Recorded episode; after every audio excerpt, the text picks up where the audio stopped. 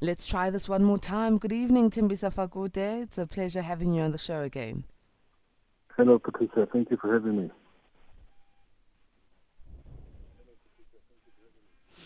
Sure, a lot has been happening since the last time we spoke, but one thing for certain uh, the arrest of uh, the Sudan Prime Minister alongside some of his um, high ranking members of uh, parliament has come as a shocker to a lot of us. Tell us more about it. Yeah, well, I'm not. It's not clear whether it's a detention, arrest, or just uh, removal from office. But um, he has issued a statement that is the Prime Minister Abdel Hamdok, calling on the protesters to engage on a peaceful protest. Um, we're not quite sure where the statement was issued, whether it was issued uh, from jail or not. But the tone of the pro- of the of the statement suggests that he was not under duress nor was he under arrest. So the situation in Sudan continues, of course, to um, unravel. Um, we know right now that the Sovereign Council, which was the interim government, the hybrid government consisting of the civil society and the military, has since been dissolved by the, the, the chairperson of the Sovereign Council, um, Abdel Fattah Burhan. Um, that has been since uh, dissolved uh, later this afternoon. So that's the current situation. Whether to call, whether we we, we can call this a coup or not is a bit still questionable, at least from where I sit, because uh, Abdel Burhan, the person who dissolved the uh, the Sovereign Council, is the chairman of the Sovereign Council. So if he decides to dissolve the Sovereign Council, must we call that a coup or is it the dissolvement of government? So it's, a, it's semantics, but it, it, it's very important that we get the wording correct. Because if we call it a coup, it suggests that there was somebody else who toppled the government. Mm. I'm not quite sure whether the person who sits on on on on on, on, on power or who holds power at the moment has that capability of toppling himself out of power.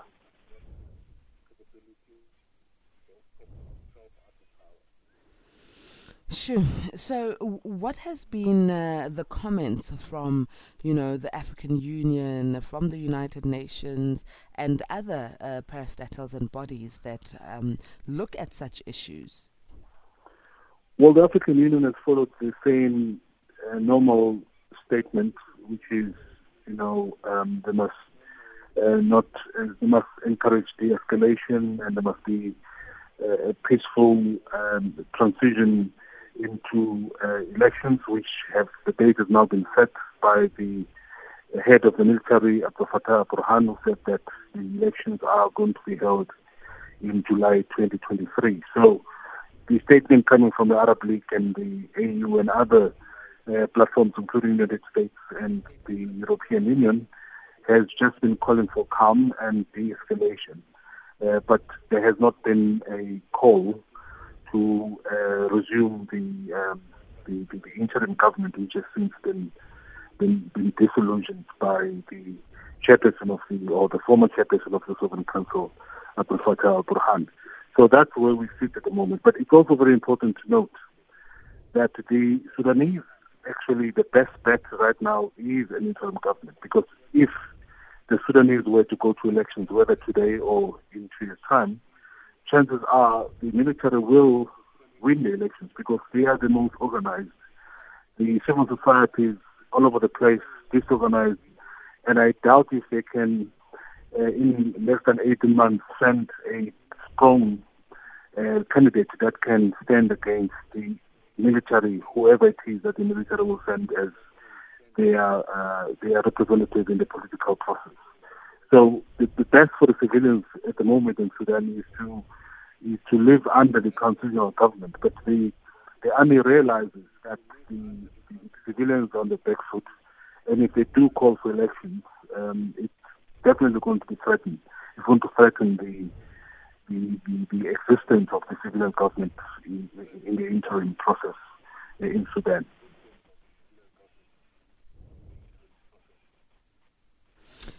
You know, when I uh, listen to uh, you suggesting that there should be an interim um, government in Sudan, I ask myself the question who will then appoint this interim government, especially if the military has come in in such a way? Will the people who can have the ability to govern in Sudan not have fear, um, especially after what has happened by uh, the arrest of uh, the Prime Minister and some other members of his government? Well, we also need to mention that there, there's no blanket support of the civilian part of the government in Sudan. The support is currently split. And the protests at the moment are also split between those who support the return to the um, Sovereign Council, which consisted both of the civil society and the military. And there's another protest which supports the disillusionment of the current uh, interim government, mainly from the tribes in the northeastern part of Sudan. Uh, as you know, over the past couple of weeks, they've been blockading goods into the Sudan hinterland from Port of Sudan and that has created additional strife within Sudan. So the, the situation is extremely complicated. Even if the people can insist on calling for a civilian government and they can insist on calling for elections, as of said earlier chances are the military will win those elections. Of course, they'll form, they'll have to form a political party for them to participate in the elections, which they are likely to do. But given the, the infrastructure, logistics, and organizational uh, wherewithal within Sudan, the military is the only platform that has all of those things which could enable it to to win the elections. The civil society cannot do because over the past years, during the tenure of uh, former President Umar al-Bashir, the party politics in Sudan were almost like you know disseminated, dis- dis- destroyed, and as a result, you don't have a proper party politics or organizations that can actually stand against the military if they if they were to have elections, uh, whether this year or next year. So, as I said, the best bet for the Sudanese right now, for them to maintain a semblance of democracy where they can have a civil society participating in the governing of the country is uh, lies with the interim government, which, of course, again, is at the mercy now, at least, of the military, uh, who will, from now on, will decide who forms part of that uh, government.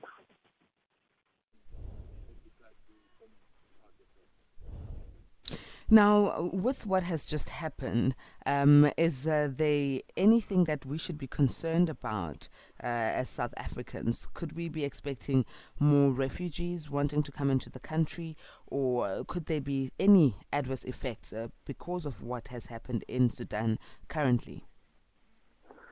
Well, luckily, geography favors us as South Africans because we're just too far away from Sudan. Uh, that's one. But uh, of course, we can't rule out all other possibilities of people fleeing into in, into South Africa.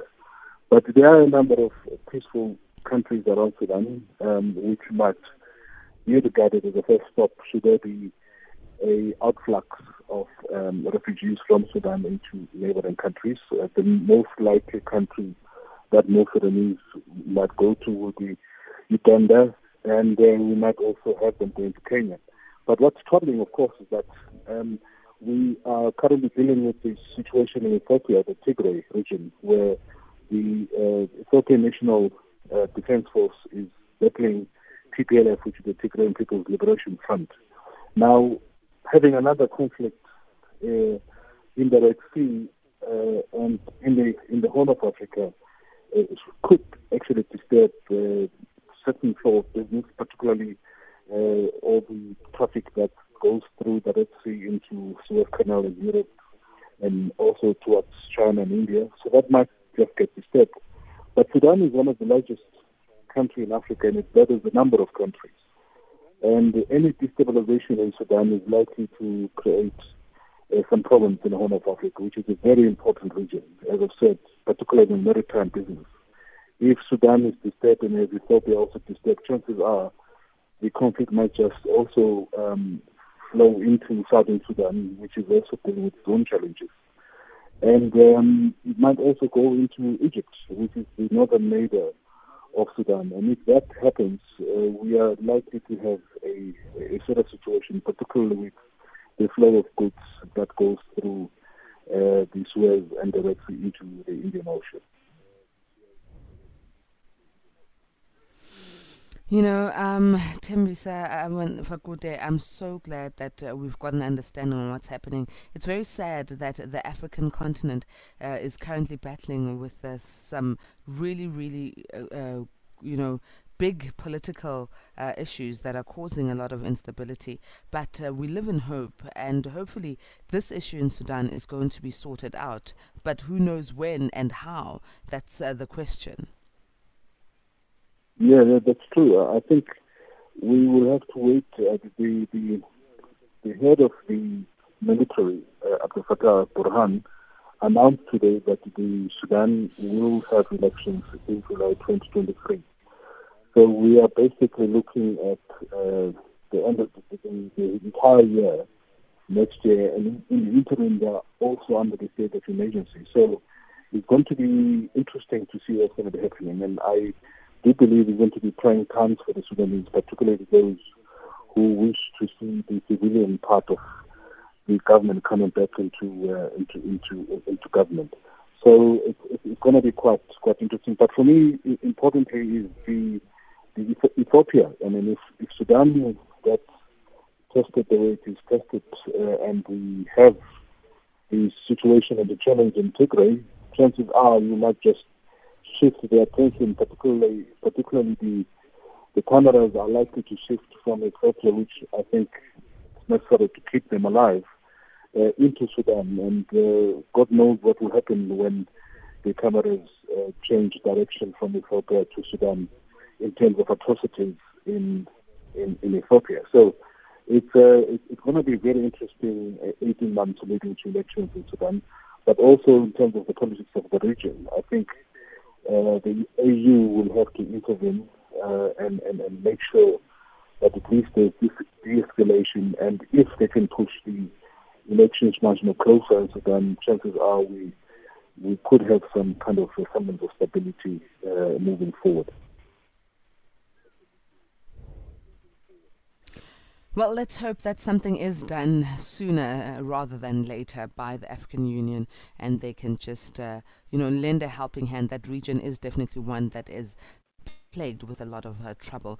Tembisa, thank you very much for joining us. It's always a great pleasure having you. Uh, give us insight on what's happening around the continent and around uh, the Middle East as well. Have a good evening. Thank you.